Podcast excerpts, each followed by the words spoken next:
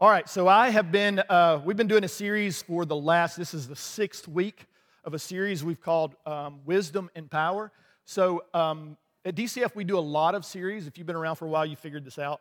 And part of the reason why we do series is we build on certain concepts. And so we're, we're, we're trying to, uh, if you'll picture it visually, it's like there's a, um, there's a place up here of culture and values, shared values that we're trying to get to, a shared, shared set of values and we have to build up the hill to get us all there as a church. And some of that is preaching into it and you know doctrinal and theology and understanding and concepts and ideas and of course foundations from scripture we're doing all those things um, but i don't often go more than four weeks because you know at some point you're like you know I love Jesus, but if I hear you say Jesus one more time, no, I'm just kidding. I know you're not that bad, but but you know, at some point you're like, can we can we talk about grace or something, Dave? I've had enough of this, right? And so and we do that because we're all nat- the natural rhythms of life. Life. That's why God gave us, you know, He gave us seasons. Well, not in Dothan. We have you know summer and you know whatever winter looks like. That's you know harder summer, right? So, but other places you have seasons, and you go through these, and, you you know, at some point winter is over, and you're like, I'm so ready for spring, I can't stand it. And you get into summer, and you're like, I love summer. And then at the end of summer, you're like, I hate summer, and I'm ready to move on. Not you, summer. I'm talking about, talking about the season, not the person. So, so we all get that, that, that we go through rhythms of this. And so as we preach into this, I don't stay on this uh, on a on a particular topic for very long usually but we've, we've gone into this for about six weeks. And so I'm not sure if there's maybe one more. We'll see where we get to with this. Um, but there's a reason for this because God is trying to bring us as a church into something new. Okay? It's not like any of these concepts, most of these concepts are new to any of us.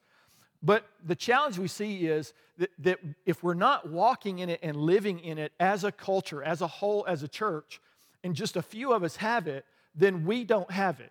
You might have it, but we don't have it. So somebody asked me the other day, they, they said, uh, You know, you've been preaching into this kind of thing for a long, long time. He, he'd been around for a long time at DCF, and he goes, And I, I know you, you know this, right?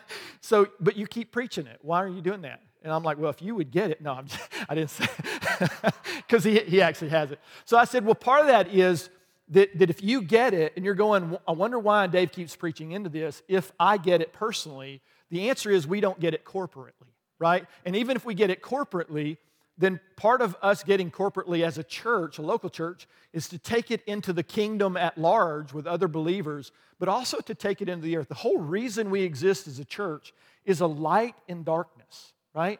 And so all of this is about God moving in your life, which is awesome, and I love it. And every single week we come together, and oftentimes during the week we're ministering to people all the time. And I would imagine you're probably doing something similar. And if not, you know, grow into that. But, but at some point, if we're not taking this into the world and, and reaching people who don't know Jesus, then you know we're just in a big Jesus club, and that's awesome. But isn't that kind of what heaven is? I mean, if it, if it was just about the people who already know Jesus, wouldn't Jesus say, "Okay, we're done. Let's all go to heaven," and anybody who hasn't doesn't get to? But He sends us on a mission, like Karen said with our kids, a royal mission, to do what? To you know, the Bible says that we have been reconciled. Jesus did something in us.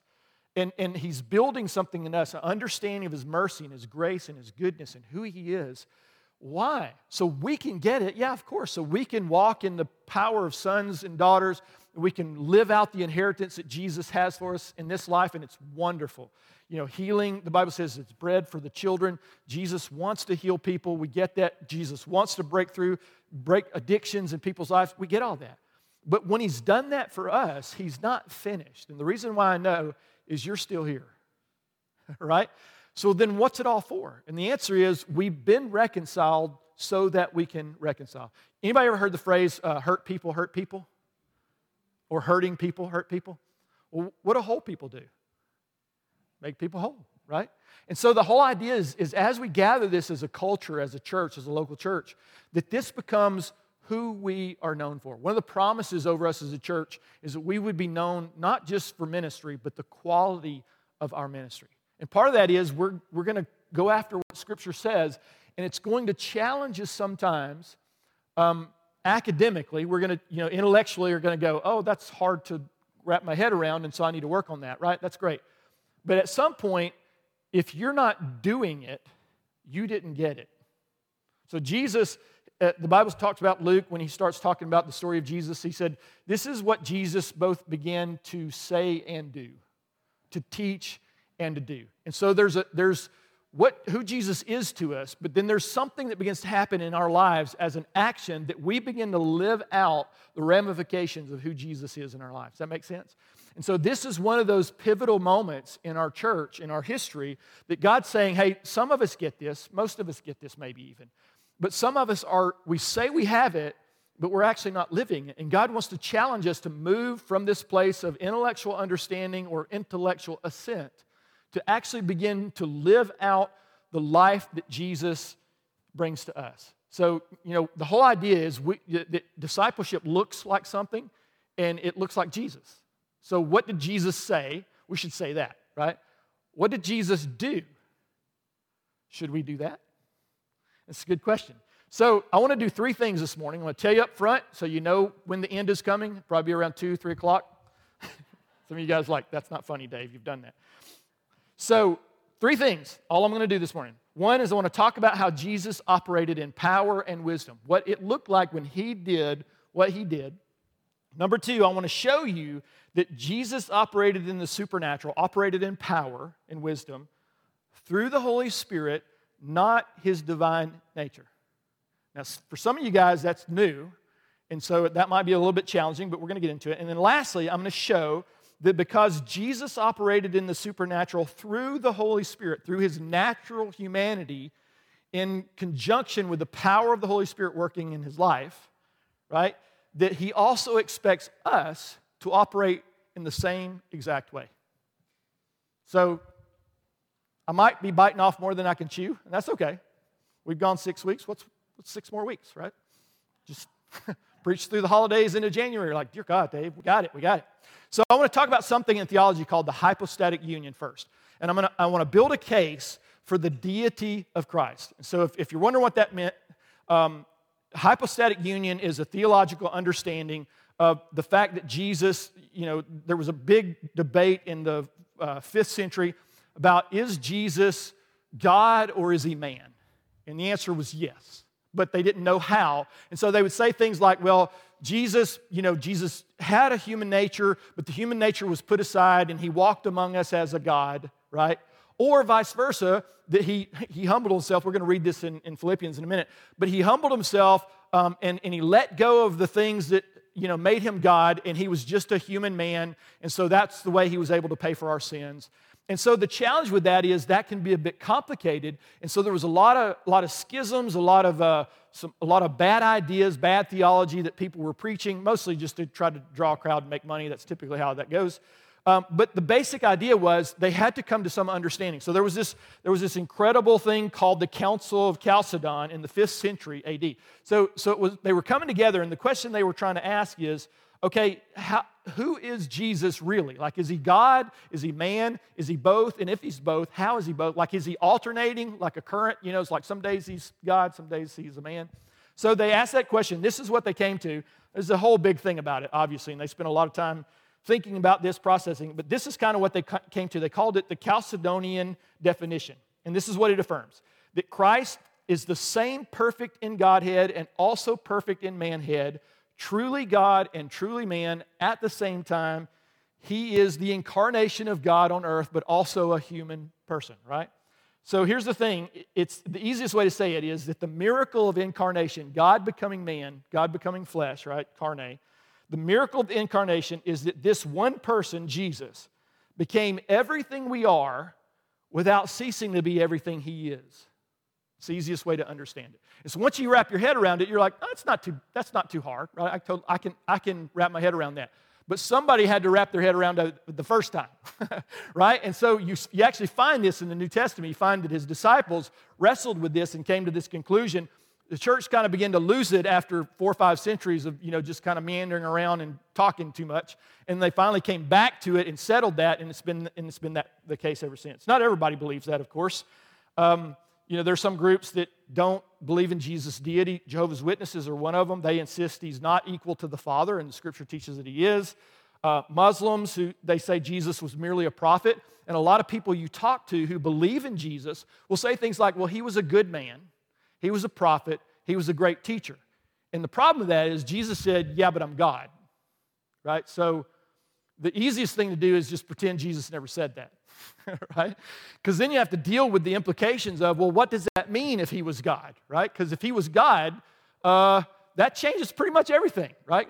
Like literally, they said, you know what? We're going to start time over again because of Jesus. So that's, we do that for anybody else? Nobody, not even Donald Trump. I mean, some people wanted to do that for Donald Trump, but not even for Trump did we start time again, right? So it's pretty in, in, intense. So I'm going to give you 11 lines of evidence of Jesus' deity. Now, I'm not going to give you all 11, I'm going to pick a few here and there, uh, but I'm just going to throw some things out there for you to maybe do some more study. And the reason why is when we get to talking about how God works by his Spirit through Jesus, we also don't want to lose at the same time that Jesus is God, okay? Because the danger is we say, well, if God worked by his Spirit through his Son, then what about his divinity? Was that in question? Did, you know, did, when he died on the cross, did he die as a man? Did he die as God? And the answer is yes, he did. right? So here's a couple of them. The Old Testament predicted that the Messiah would be God. So this is simple. Most of these things we know. Um, Isaiah 9 says, For to us a child is born. We'll hear this in, at Christmas time. To us a son is given, and, and the government will be on his shoulders, right? And then it goes on, it says, He will be called Wonderful Counselor. So Jesus is a great counselor, the Messiah. But then it says, He will be called Mighty God. So a man who came to earth in the Jewish, as the Jewish Messiah, the one they were believing for, that's been prophesied all throughout the Old Testament, was going to be a man. And the Old Testament said he's going to be amazing, but he's going to be God. And so that really messed with the prophets' mindsets. They're like, we don't know how that's going to work. Matthew 123, we begin to see the, the fulfillment of this in the New Testament. It says, the virgin will conceive. It's a prophecy, again, from Isaiah 7, coming true in Jesus. It says, the virgin will conceive and give birth to a son, and they will call him Emmanuel, which translated means God with us. I love the message version. Um, you know, God became a man and moved into your neighborhood. I love that. It's so fun. So here's second when Jesus claimed a heavenly preexistence. He existed in heaven, in there somewhere, before he existed um, physically here. So you see this in John 6. It says, Then what if you see the Son of Man ascend to where he was before? So he said, I'm going to go up into heaven, but it's not my first time. I can tell you about it because I've been there, right? And then John 8, he says, but he continued, You are from below, I'm from above. What was he talking about? Like, did he live in the clouds? It says, You are of this world, I am not of this world. So Jesus is saying, like, I, I, was there before, and then there's a bunch of other things. John 16, John 17. Um, there's just so many places that you see this. Then, number three, Jesus assumed divine authority. He said, I'm going to act like God in these arenas. So here's a couple of them. One was the Sabbath. He says, Matthew 12, 8, the Son of Man is Lord of the Sabbath. The Son of Man was a, a phrase that was used to speak of the Messiah who would be God. And he uses both. He says, I'm the Son of Man, I'm the Messiah, I am God, I am Emmanuel, and also I'm Lord of the Sabbath. In other words, I created the Sabbath, right? And there's a bunch of scriptures, Mark 2, Luke 6, he says it again different ways. Then Jesus said, I have authority over the forgiveness of sins.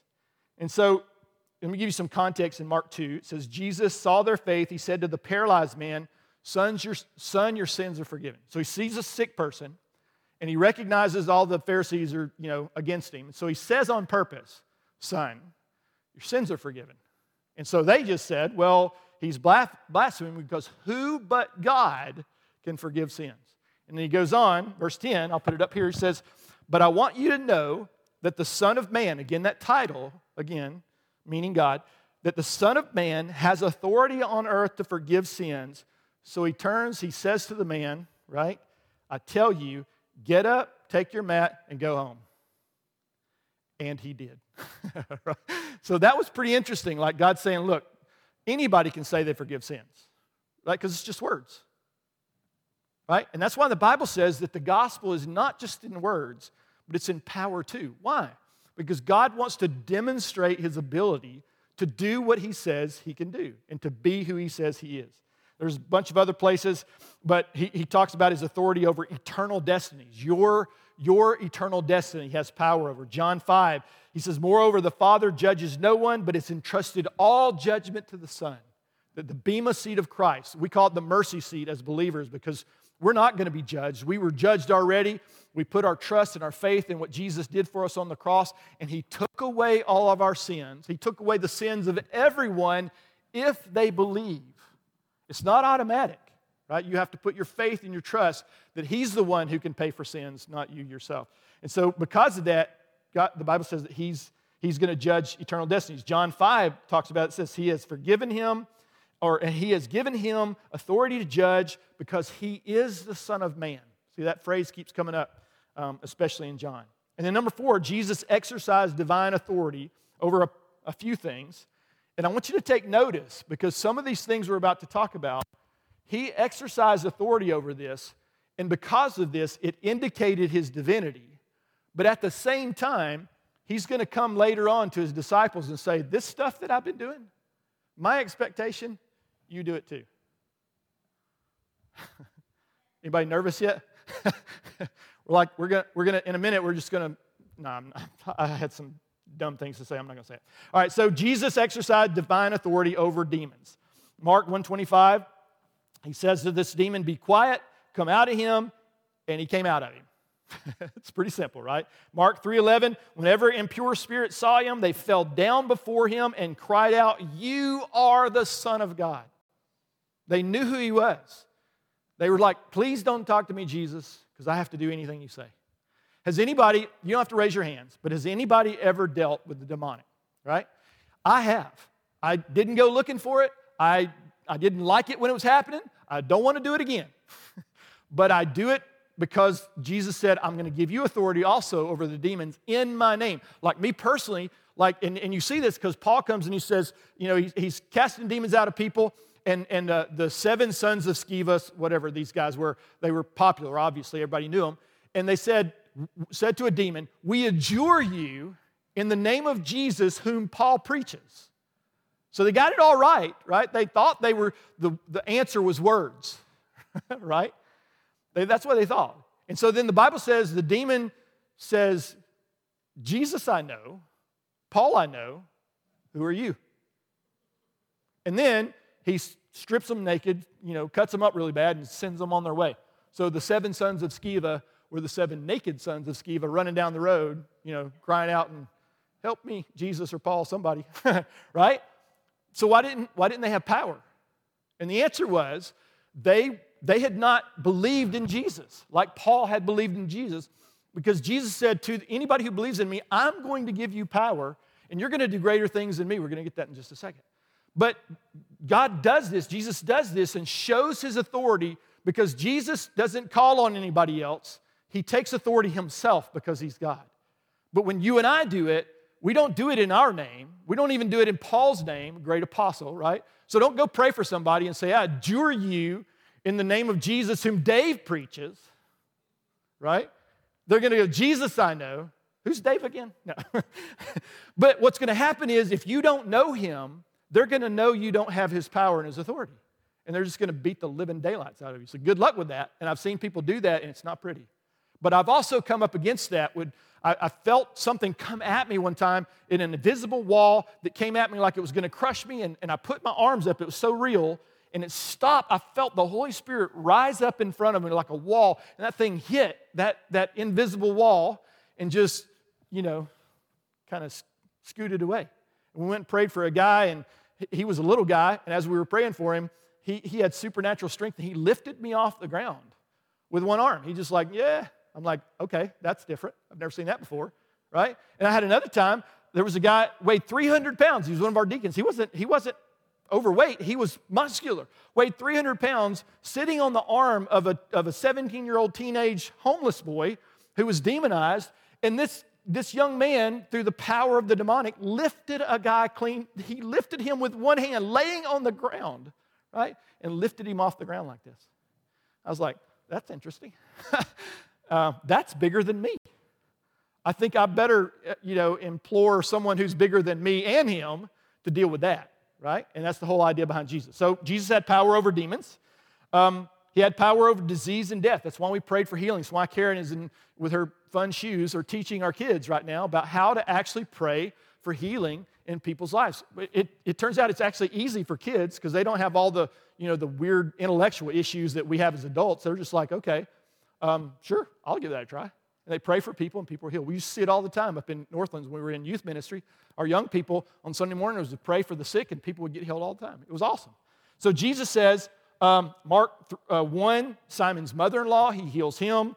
Mark, um, Mark 140, a man with leprosy, Jesus heals him. What's interesting is Jesus, when he touched someone who's unclean, the unclean didn't jump on him. It's another way that you know you're walking in the power of God, right? People are so afraid if I get around a sinner, you know, somebody who's caught up in something, then I'm going to catch it.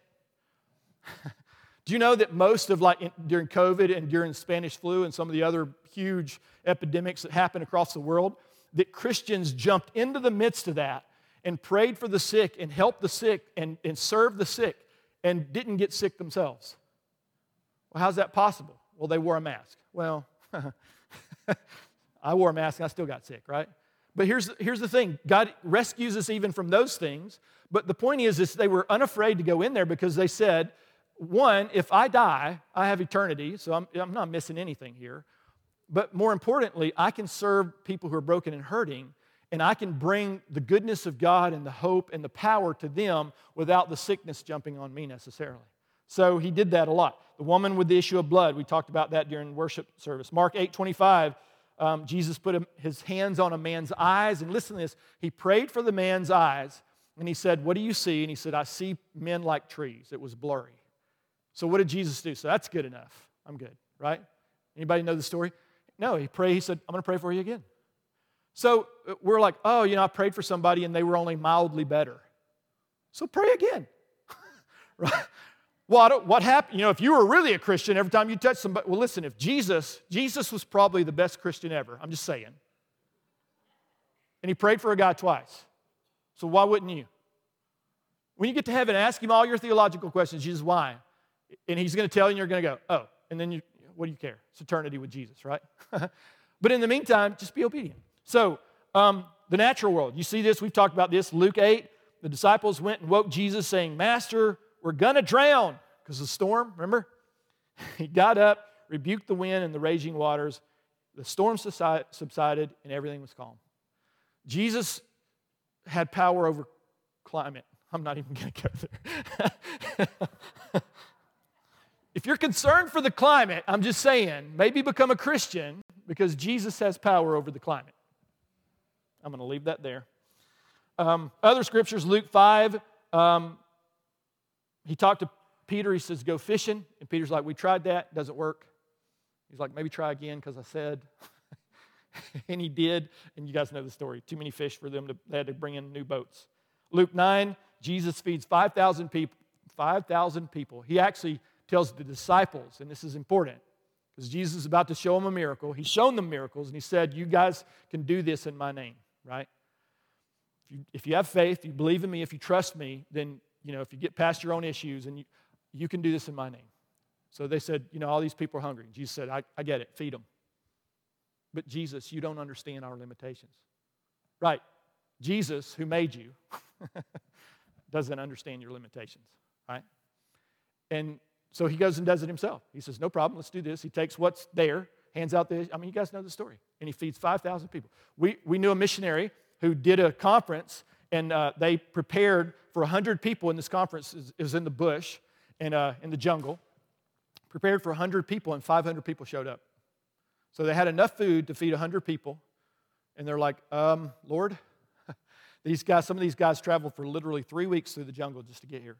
And we want to minister to them and we want to feed them. Um, so we're trusting you. And so they, everything, they just put everything in the pot. They just started serving it. 500 people later, there was still food in the pot. And they're like, we don't know. I'm, we're just telling you what happened. right? So God still does that today through believers. So um, there's so many others. Uh, I'm going to give you the five through 10. Um, Jesus claimed ownership over that which belongs to God, the kingdom, the elect, the angels. Jesus claimed the right to receive worship and the ability to answer prayer. Jesus called himself the Son of Man. We talked about that, a title with divine implications from the Old Testament. Jesus called himself the Son of God. We've talked about that, a title his opponents understood as a claim to godhood and deity. Jesus called himself I am. Listen to the scripture. You've heard this. Um, John 8 58. Truly I tell you, Jesus answered, before Abraham was born, I am. Like, Jesus, you don't understand grammar. Past tense, present tense. Jesus is like, you don't understand eternity. Your grammar needs to submit to me, right? So, anyway.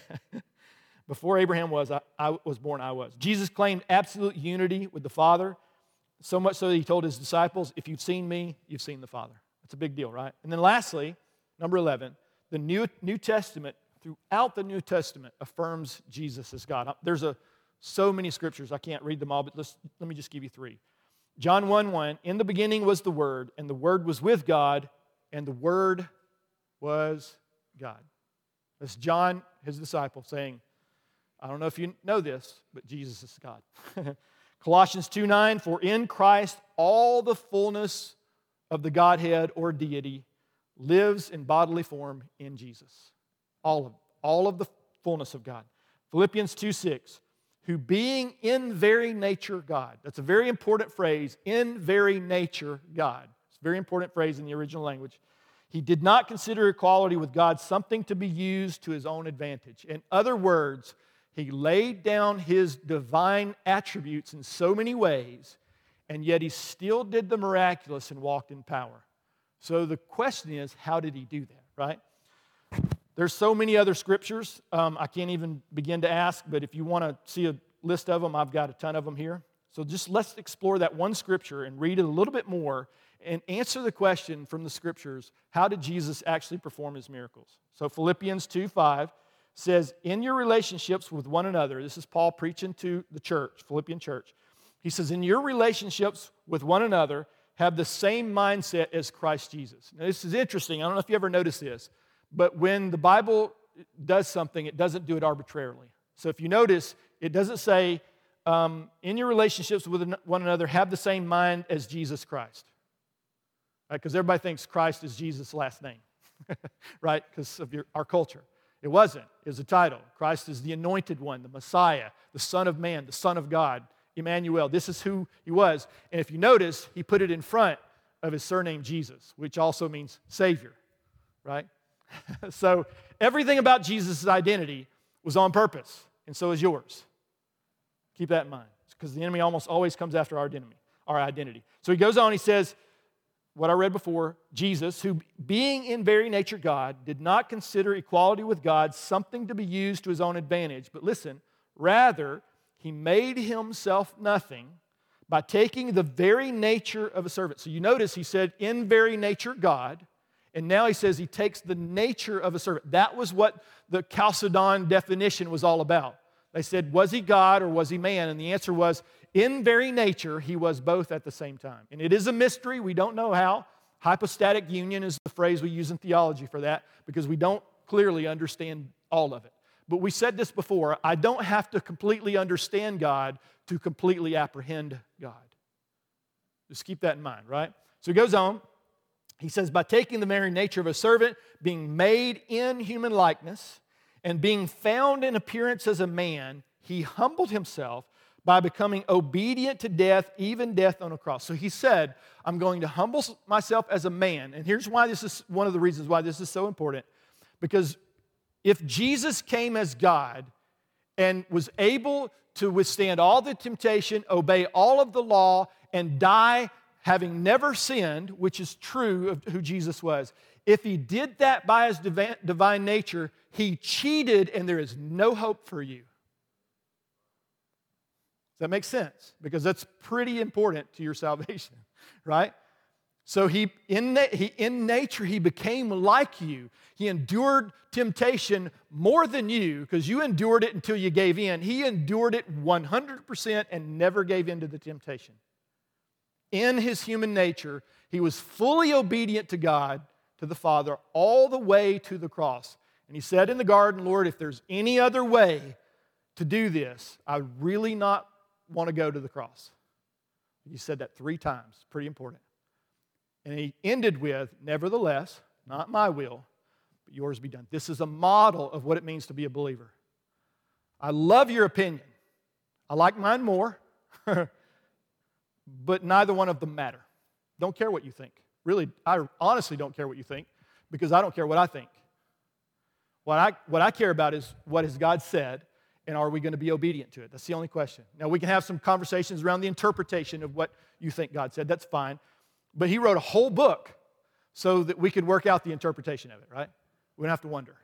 So here's the thing He goes on, He says, because he did this, therefore God exalted him to the highest place and gave him the name that is above every name. Thank God Rodney sang that song this morning, the name of Jesus. It's above every name. He says that at the name of Jesus, one day. So right now, we, we talk about everybody has free will. You have free will. You can decide whether you want to serve God. You can decide whether you want to believe God. You decide that. That's your decision now. But it's not really free will, it's borrowed. Your free will was delegated to you by the one who gave you the ability to have free will. Because one day, it's what he said, whether you like it or not, every demon in hell, every atheist, every powerful person who, who threw their fist up at God, every one of them, that's what it says.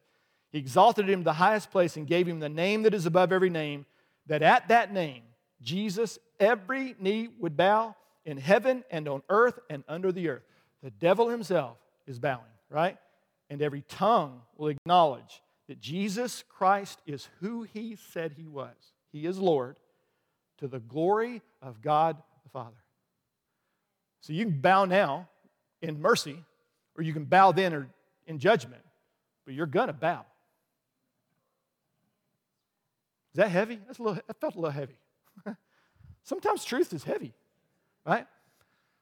So you can push back against the truth, or you can pursue it, discover whether it is true, and then submit to it. Because that's what Jesus' model was.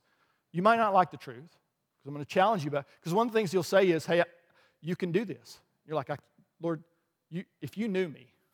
you ever say that to Jesus? Lord, if you knew me. What a dumb thing to say to God, right? But We say stuff like that all the time. He does know you. And he says, I have given you, I'm, I have given you life and, and, and more abundantly. I'm all about making sure that everything you need is, and he even said it, everything you need for life and godliness, I've already given you in Christ Jesus, right? So Jesus said he emptied himself, he humbled himself, he became obedient.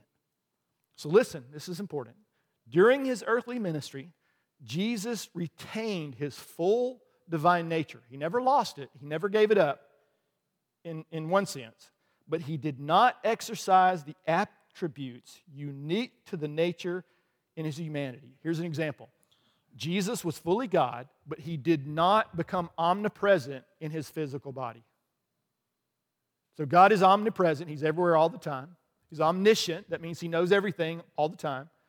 He's outside of time, but in Jesus, he became a man and, and submitted himself and positioned himself in time he came from outside of time and came into time. And the Bible says, for such a time as this, he was born of a woman, he was born of a virgin, he was born according to Scripture to do what he came to do. And he's the only one who had the divine nature and the human nature to lay his life down for the sins of all humanity. Adam was the first man who was given one thing to do, one command to obey, and he blew it. First day, he gets the command and he blew it. Jesus has all of them, and he submits to it in the midst of religious fervor to destroy him and the demonic attack against him. And he stands true and he submits in obedience. And because of that, he made a way for you and I. Adam was the first Adam. Jesus is called the second Adam. Why? Because he did obey. One of them cried in a garden because he sinned.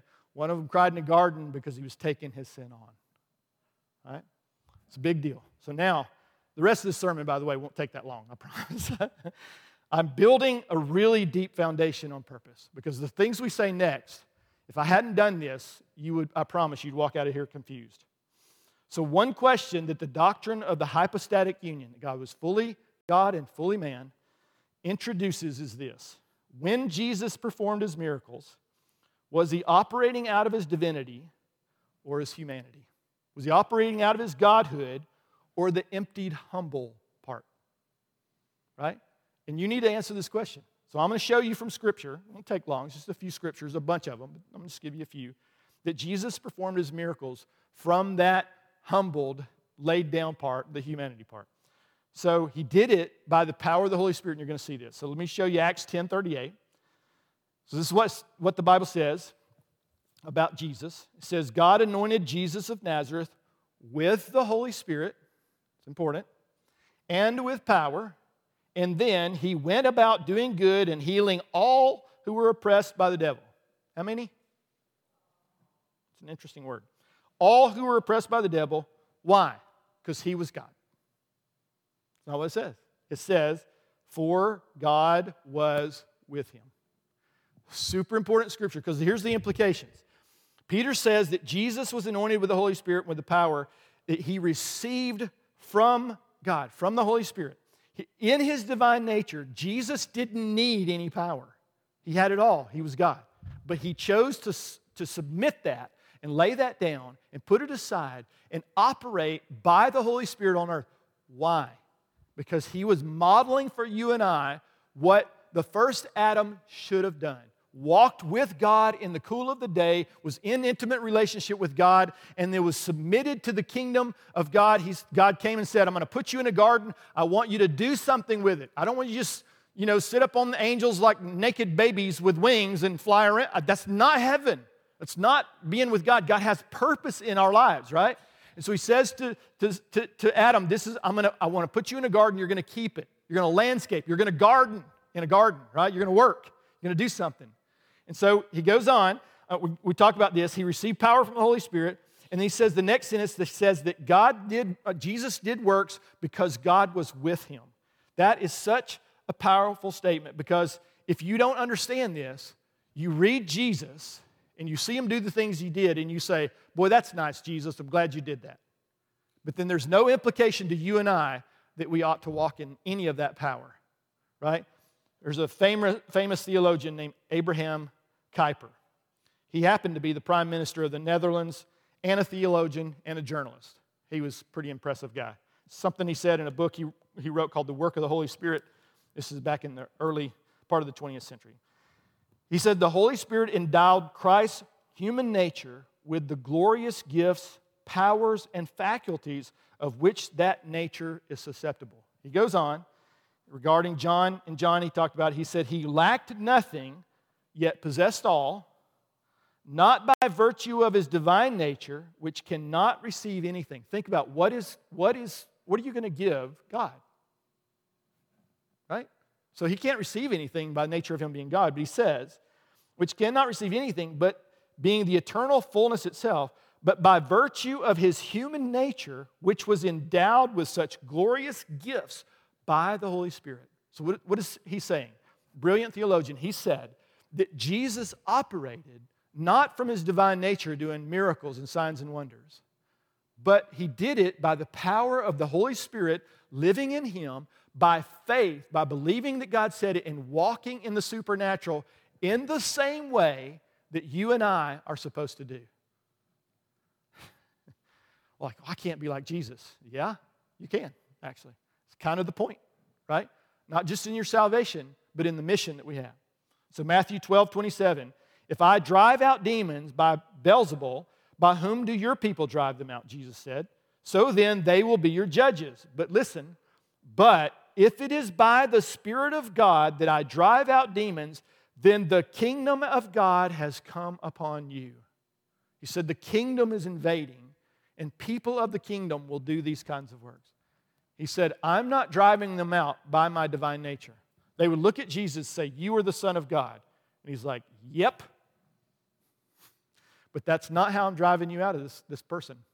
I'm driving you out by the power of the Holy Spirit in the same way that any one of us can do. Walking in the same power. The same Spirit, the Bible says, that raised Christ from the, the dead dwells in your mortal, carnate, fleshly body.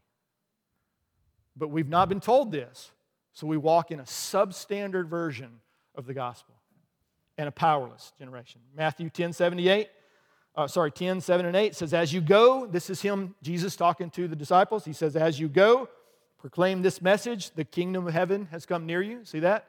Same thing. The kingdom of God is invading, right? Jesus said, It's, it's close. When he, comes, when he goes to the cross, it's fully invaded. Now, Jesus is going to go away. We're going to talk about it in a second. And the Holy Spirit's going to come and He's going to live inside of every single one of you. And the works that He did through Jesus, He's going to do through you if you're willing and if you walk by faith. So He goes on, He says, The kingdom of heaven has come. So now this is what you need to do heal the sick, not pray for the sick, heal them, heal the sick, raise the dead, cleanse those who have leprosy, drive out demons. Freely you have received. In other words, I've given you this now through the power of the Holy Spirit. You've received it freely. You didn't do anything to earn it, it's a gift, right? Now, because of that, you freely give. Take what I'm doing through my Spirit and you inseminate that throughout the entire world, right? So here's the thing. You see this throughout the book of Acts, God moving, not just, you don't just see God moving in Jesus through the power of the Holy Spirit. Jesus says, I'm going to give the Holy Spirit to you, and then you're going to do the same things I did. And he goes on. Peter healed the lame man in Acts 3. Um, he healed all kinds of people from various cities in Acts 5. Prison doors were open. Philip did great miracles. Ananias healed Saul's blindness. Cornelius saw an angel. He and his family spoke in tongues and languages they did not learn. Acts chapter 2, the same thing happened.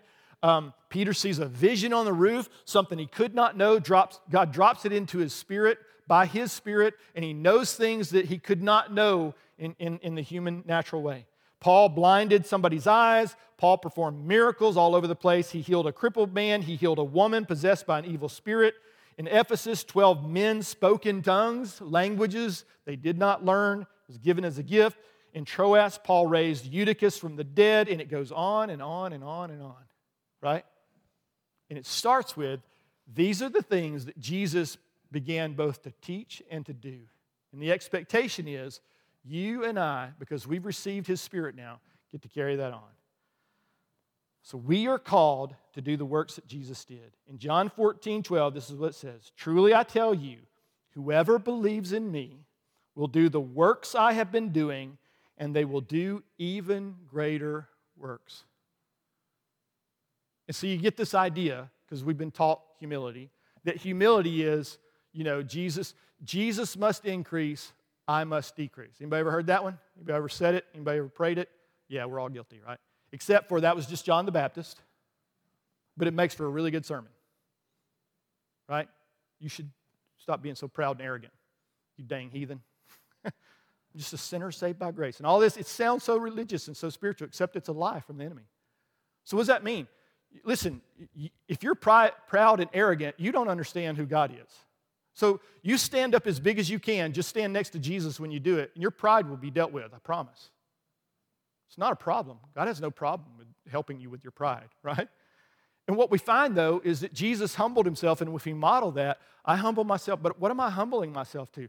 That I become less and Jesus. So I'll just say, you know, Jesus, just I just want to be your hands and feet. And again, I get all those things; they're awesome. But it, if we're not careful, the theology of it begins to cloud our mind to the point where we say, "Oh, Jesus, you do all the work in the world, right?" And I'll just humbly love you and worship you, and then meanwhile cry and whine and complain about politics and sickness and all the bad things in the world. And Jesus is like, Why do you think you're there? Now, he doesn't say that. I say that because I'm mad, right? I'm irritated. And I was irritated with me, I promise, long before I was irritated with anybody else.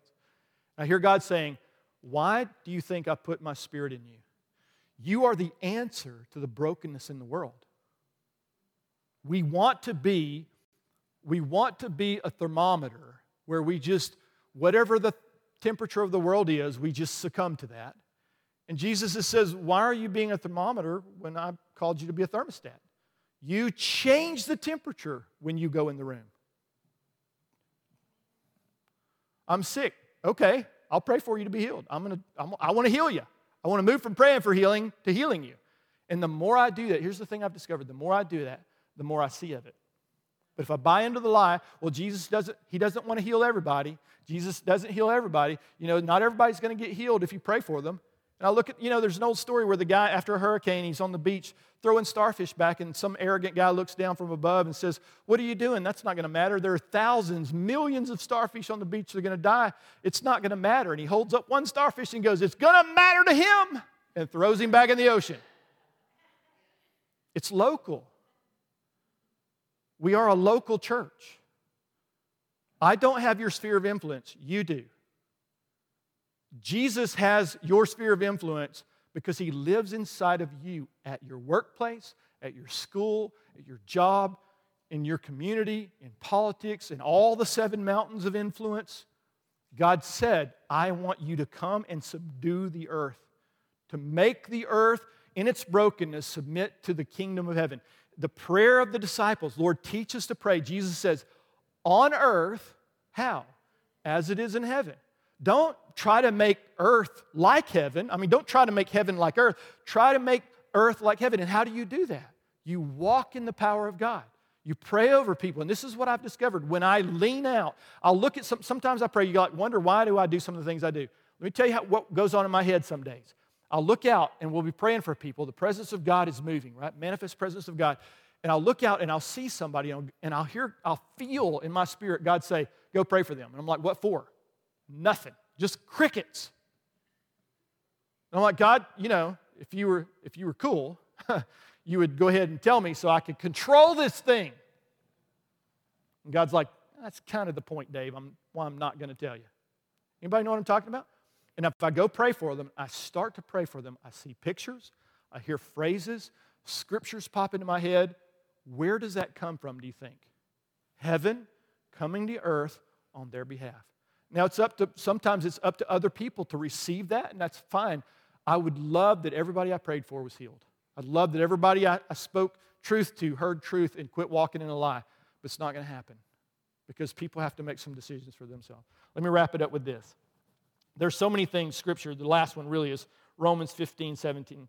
So Paul gives an indication.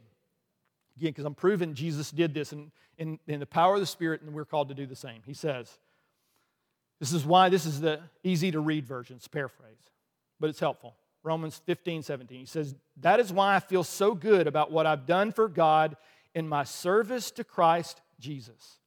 I will not talk about anything I did myself. Isn't that interesting? It's not about me.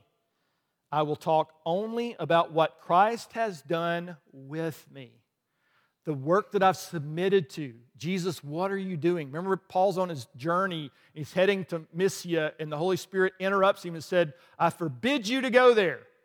I don't find anywhere where the Holy Spirit told him why. He just said, I don't want you to go there. And he said, I don't know what to do. So he just starts praying, fasting. The Bible said, in the night, a man from Macedonia appears to him and says, Come over here and help us. And I love this scripture. The Bible says, It seemed good to the Holy Spirit and us that He wanted us to go to Macedonia. I'm like, you think? After that dream, Paul, you think that's what God was saying, right? I'm sarcastic. I can't help myself. I just try not to move into cynicism. But here's the thing if we submit to what God is doing, what we discover is He really does have an agenda, and His agenda is always good. But let me say this His agenda is always on the other side of risk. And some of you guys are so risk averse like you, I'm like, I'm not even investing in a savings account. That's how re- i hide it under my mattress. and you got to move away from that and go, listen, what my personal desire is, what Paul's personal desire is, put it aside. I'm not naturally bold. Don't care. Jesus said, be bold. I'm naturally bold. Okay, then it's easy for you. right? He goes on, he says, I'll talk only about what Christ has done with me in leading the Gentile people to obey God. They, listen, they have obeyed him through me because of what I said and did. Not just what I said. I didn't just come and preach the gospel and that was good. It wasn't just words. Listen, because he goes on, he says, verse 19, and they obeyed him, Jesus, because of the power of the miraculous signs and wonders that happened all because of the power of God's Spirit. So Paul said, if you want, if you want to really see, see God move, you're going to have to submit to his way of doing things. You're going to have to lean in to risk. So you're going to be sitting somewhere. Maybe this happens today. I hope it happens to some of us today. You're sitting at lunch, and the waitress walks up or the waiter walks up, and something inside you kind of bubbles up, and you you hear God say, or you feel, or you sense, or whatever words you use, uh, I should pray for them, but I don't know what to pray for. And you'll find about a thousand excuses. It's lunchtime, they're super busy, they're probably not even Christians. You know, I'm going to look stupid. It's going to bring shame to the name of Jesus when nothing happens. And I'm like, are, are you just talking for the devil now? Or like, do you even, do you even need his help to doubt God? or you could say, just simple. You don't have to be weird. I mean, you're going to be weird, but you don't have to be weird for weird's sake. Just go, hey, listen, you know, when you were serving us a minute ago, I'm a believer, I'm a Christian, and I felt like God said I should pray for you. Would you be okay with that? And they're going to go, yeah. So don't take forever. They got other tables to wait on, right? Don't be stupid. But listen for what God's saying in that moment. And when you do, I've had this happen so many times. There are moments where you look them in the eye and say, This is what God is saying to you. Doesn't matter where they are in their walk with God, the moment the power of God breaks through, God becomes real again in their life. If He never has before, maybe it's the first time. And God moved in power in their life. Why? Because of you submitting to the will of God and being obedient and stepping out in faith, taking a risk in the power of the Holy Spirit. So let me just give you three things. What can you do from this message? I know I've gone a little bit long, it's 50 minutes in. It takes a while to develop some of this. I'm sorry. If you want shorter messages, go online. so, again, that was cynicism. I apologize. It was supposed to be sarcasm. It moved too far. So, three things you can do don't excuse powerless living. Quit lying to yourself, because here's the thing the number one reason people resist the ministry of the Holy Spirit is because it exposes the lack of power in their lives. And once exposed, it demands change. That's why people don't like the ministry of the Holy Spirit. I think speaking tongues of the devil, well, that's convenient for you, isn't it? Because if you thought something different, you might have to do it. That's good preaching, Dave. Thank you. I appreciate that. So take responsibility and learn. Grow in the moving of God's Spirit. Read the gospel with these truths in mind. Read the scripture with these truths in mind get past whatever Bible college taught you or whatever your, your, your first church taught you. If it's against God's word, doesn't matter how religious they were or how nice they were or how one, if they even led you to salvation. Doesn't mean they got it all right. Peter goes to Galatian, to the Galatian church, and Paul has to rebuke him to his face because he was to be blamed because he was bringing people into legalism. This is Peter, the only other person besides Jesus that we know of who walked on water. And he, literally, Paul didn't even take him aside. He's like, This is so stupid and wrong. I will rebuke you openly for everybody to see because you are a knothead in need of. That's Dave Hale's paraphrase, but it's true. And he did. And Peter submitted and said, My bad. This is the first pope, people. You got it wrong. You can too. Your pastor might have. I might have. It's why you have a Bible for yourself and why you have a relationship with God yourself. He will confirm these things for you. Don't limit God in you. Don't excuse your powerless living. Don't excuse it. And then don't limit God in you. Don't accept a limited ministry of the Holy Spirit where He is only your comforter and your counselor, but deny His miraculous power in your life. Don't do that. Don't be one of those Christians. It's nice for you, it's horrible for the world because you're powerless. And so all it is is like it's, it's the most selfish version of Christianity. Jesus, I'm so glad you broke through in my life and rescued me and helped me, but I'm not going to take a risk to reach out and in faith trust and pray for somebody else or minister to somebody else or I'm just not going to do it.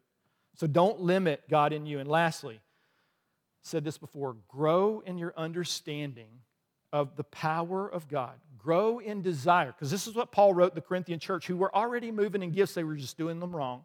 He said to them, There are varieties of gifts, all kinds of things the Holy Spirit does. One Spirit.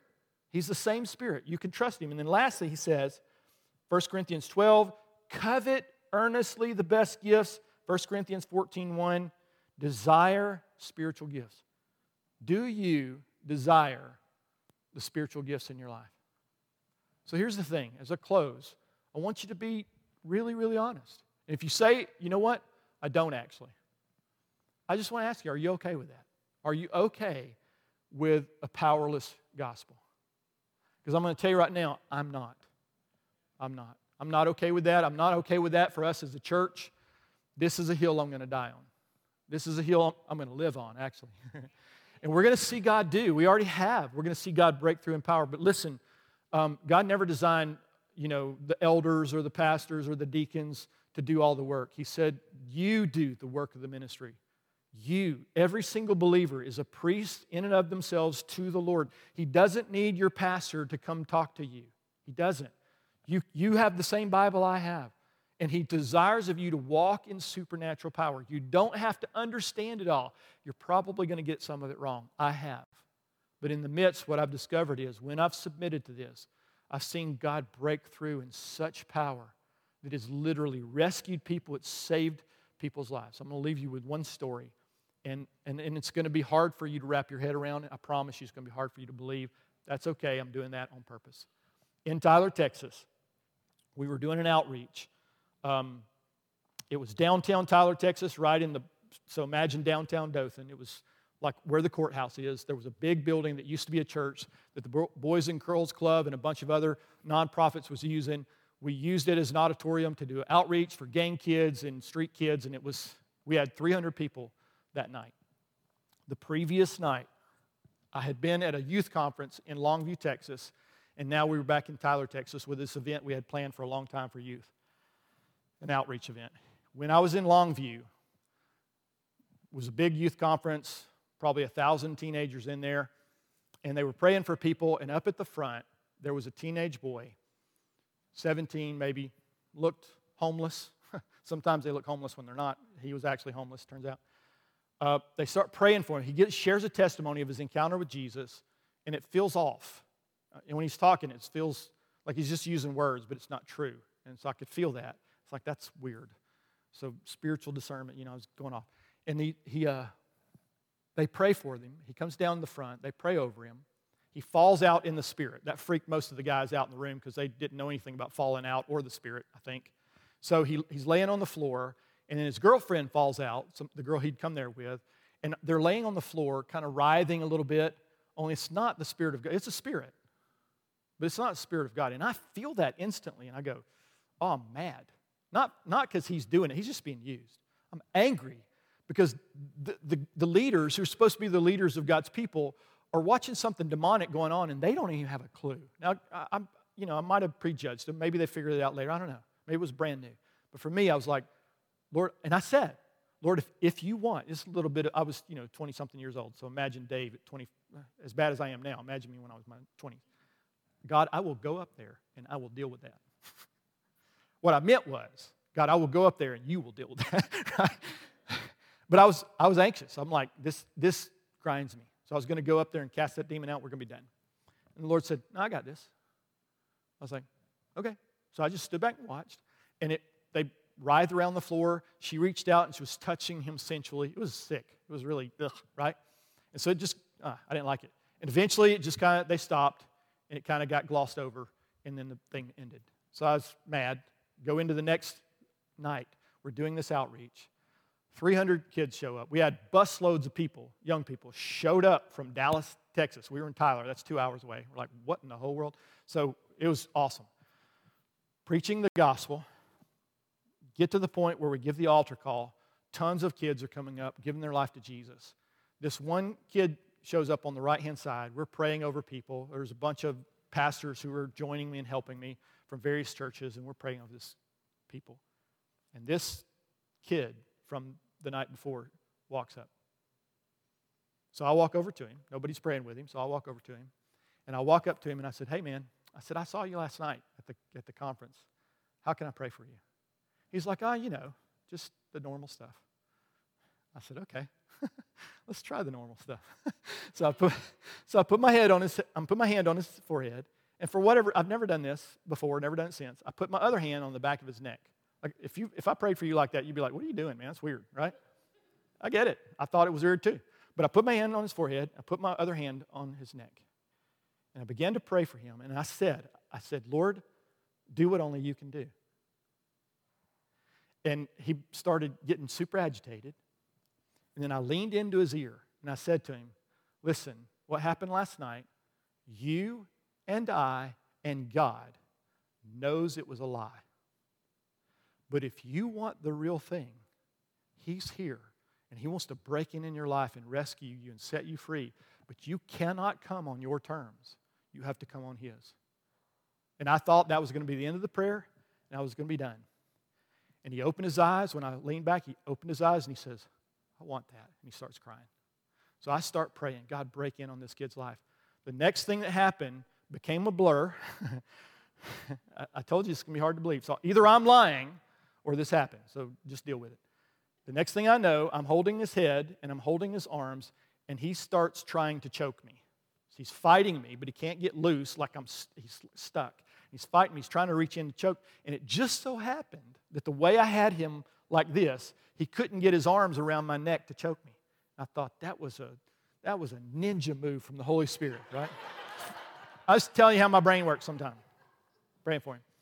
And then his feet came off the ground and he went up sideways like this and levitated about three feet off the ground while I had I'm holding his head here and his neck here, and the rest of his body is here. And my brain was not prepared to handle that, so I didn't believe it. And I kept looking at it and looking at him. Okay, this is happening, right? And I looked over, and there was several people over here that was looking at this, and their mouths were on the floor. They had not seen that before either. And I'm like, okay, we're, we're in a different realm now. So I'm praying, God, I don't know what to do. Help me. And I pray and eventually we get him to the ground. It took six guys to push him to the ground. We moved him over to the side, laid him on the ground, and while I'm praying for him, this I hear the Holy Spirit in my head say, You're losing the service. I'm like, Do you not see what is going on? I'm having an argument with, Do you not see what I see right here? And all the Holy Spirit says, You're losing the service. And I looked up, and all these people who had seen that are freaking out. Some of them tried to run and they couldn't get out the door and they just, they're like, I don't know what to do. We didn't lock it, they just couldn't get out the door. And they're freaking out. Some of them are praying, some of them are screaming. It was pandemonium. And so I'm like, Lord, what do I do? And he says to me a scripture. I go up on the platform and I get my Bible, and I'm, I love my Bible, but I did not know what that scripture said. I'd like to tell you I did, I did not. And he said, I want you to read this out loud. And so I get the microphone and I start reading it out loud. And it was a story of the man who brought his son to Jesus to have the demon cast out of him. And he would roll into the fire sometimes and he would roll in the water. In other words, the demon would get hold of his life. Some of you guys can identify this. And he would try to destroy you. Addiction will do this, it's demonic. Lies, identity, check, whatever it is, whatever you're dealing with. And, and as I read it, the Bible said in one place he was foaming at the mouth. And when I said that, what I would say out loud, this kid would do. And so I'm living, this is the passage in Mark, I think it was. I'm living it out while I'm reading it, this is happening. And the Lord said, I didn't come here for the, for the devil to steal the salvation and the power from all these kids. So you let me deal with that. You call these people to repent and come to know Jesus and receive the power of the Holy Spirit. And so I did that, and I kid you not, 300 people came to the front and started crying and weeping. Some of them fell down. God was, some of them were wailing and bowing and do, I mean, all kinds of crazy stuff was happening. But it was the power of God moving in their life. Um, we were part of a Pentecostal movement at that time. Half of the kids in the room were from a Baptist church, a mega Baptist church in Dallas, and half of those kids spoke in tongues. So I went to their youth pastor and said, I am so sorry, good luck. what, what, are you going to do? I'm not going to deny it. He couldn't either because he saw that kid. So that happened. And then, about, I don't know, a year later, we moved and we're helping plant a church in Longview, Texas. And I was telling the story. We're talking about the power of God, and I was telling the story. In the back of my mind, I hear my own mind say, that didn't really happen. That's crazy. Are you nuts? People don't just, they don't levitate. That was magic. Every excuse. And in the middle of this, I'm literally doubting it. And I said to myself, I'm, I'm, true story, I will never tell this story again. That's what I said. Because I don't, I'm not even sure if it really happened. And over here to one side, there was a young man who happened to be part of our youth ministry when we were in Texas who happened to be traveling through, just happened, all circum, you know, just happenstance, showed up on that Wednesday night for that youth meeting, came in, heard the message, was hearing me share this, and I was sharing this story, and I'm doubting it in my heart. This kid's name's Josh Miner. His dad was a pastor who was one of the guys who helped push the guy to the ground, right? So I'm telling the story, I'm doubting it in my own heart. And Joshua stands up and he goes, Hey, everybody, I was there and I saw that kid levitate. That really happened, and God is awesome and He's powerful. Dave's not lying. Do whatever He says. And I was like, I got saved all over again. Listen, I'm, I'm just saying all that to say this. Listen, uh, God wants to move in power, but doubt and unbelief is so powerful in our modern church, even in ours, that it's constantly pushing back. And if you and I are not intentional, Jesus is the power and the wisdom of God. There's some crazy things that God's going to do in our midst, but He will do it if we're open. Jesus is both the power of God, but He's also the wisdom of God. He will help us navigate through this. And as leaders, we have conversations without, about this all the time, and this is what we say. And I'm going to pray for us. We say this if the Holy Spirit wants to come and do weird things, we're okay with that. Can we just personally, can we have a mature response to what the Holy Spirit is doing? Because that is the wisdom you see in Jesus.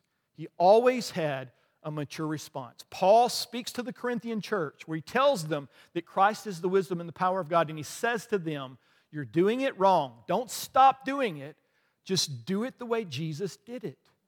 Right? He's saying Jesus is the wisdom that can walk in this power without all the missteps that we make, that you have made, that you've made a mess because you're doing crazy things that even the world doesn't do, and you call yourselves Christians, right?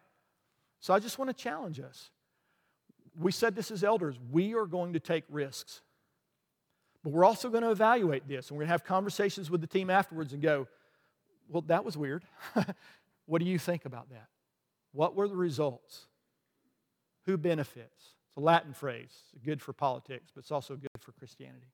Who benefits when this happened? What, did someone make a big display in the spirit and all the attention went to them and it became about them? Or did Jesus, was Jesus preeminent? Did we glorify and honor God? Which is what Paul said we do when we walk in the power of the Spirit. And were people broken free from strongholds, addictions, fear, all the things that the enemy wants to hold us in bondage to? Poverty, every evil thing. Jesus came to break the power of the enemy, and he called you and I to do the same. So I want to end by praying for us, but at the same time, if you need, we did this at the beginning in worship, but now you've heard a whole sermon about it, and I'm, I, I apologize for going long, but it's important. We're going to make room for you, and our leaders are going to come up, and they're going to trust God for breakthrough in your life. Words of knowledge and just the power of God to break through. If you want that this morning in your life, as other people are headed out for lunch, would you just make your way to the front and let us minister to you in the power of the Holy Spirit? And then I want to challenge you guys if you feel like you're there, would you lean in? Would you say, Lord, I want to grow in more power. I want to walk in more accurate words of knowledge. I want to see people healed where I haven't seen them healed. Would you get desperate and say, God, I am not okay with a powerless gospel. I want to see you move in power. I want to see you demonstrate who you are in people's lives so people who are lost and broken can come and they can find you they can find eternity with you. They, they're no longer lost, they're found. Jesus said, when that happens, all of heaven rejoices. So, as some others are going that way, would you come and let us pray for you? Maybe you just ready to lean into more of the Holy Spirit and say, God, I'm ready. I want more of you. And then be okay to God moving in power in your, in your physical body right now. So I just want to pray for us and trust that the Lord is going to do these things. So, Jesus, we come. Lord, we don't have music playing in the background. Um, Lord, we're not doing any of that. Lord, we're just asking that you would move in power. Lord, all across this room, Lord, you have people who are in need. And Jesus, you are the only one who can meet that need. Lord, we are some of us in bondage to fear and addiction and brokenness in so many ways. And Jesus, you want to break in. You want to break through. You want to break up the fallow ground. You want to break up the strongholds of the enemies, Lord. You want to release people from fear. You want to release them from darkness, Lord. You want to release them from addiction. You want to bring them into the freedom that your dear Son gives. And so, Jesus, we welcome you. At DCF, at Dothan Christian Fellowship, Lord, we receive you for who you are, not who we wish you were. And we say, God, move in power amongst your people.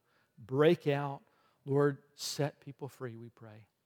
And so, Lord, now as we just, we release everyone here, Lord, back into the world we all live in, Lord, that we wouldn't walk away and say that you only live here, but we would remember, Lord, that you live inside of us, Lord, and everywhere we go where there are broken people, you want to break out on their behalf, but you want to use me to do it. Lord, would I be willing to take a chance and take a risk and lean into the things of the Spirit, Lord? And maybe I'm maybe I look weird, maybe people think things about me, but Lord, I just at this point I just don't care anymore. I want to see you move in power. So Lord, would you do that among your people here at DCF and in the churches all over our city, Lord? Would you do that? Would you break out in power, Lord, and set people free from the bondage of the enemy? Jesus said, You said you came to set the captives free, heal blinded eyes, Lord. So would you do that amongst your people? In Jesus' name we pray. Amen. If you need prayer this morning, we would love, again, our leaders will be up here. We'd love to pray for you guys. Lay hands on you, believe God for great things. If not, have a wonderful, wonderful week, and we'll see you next Sunday.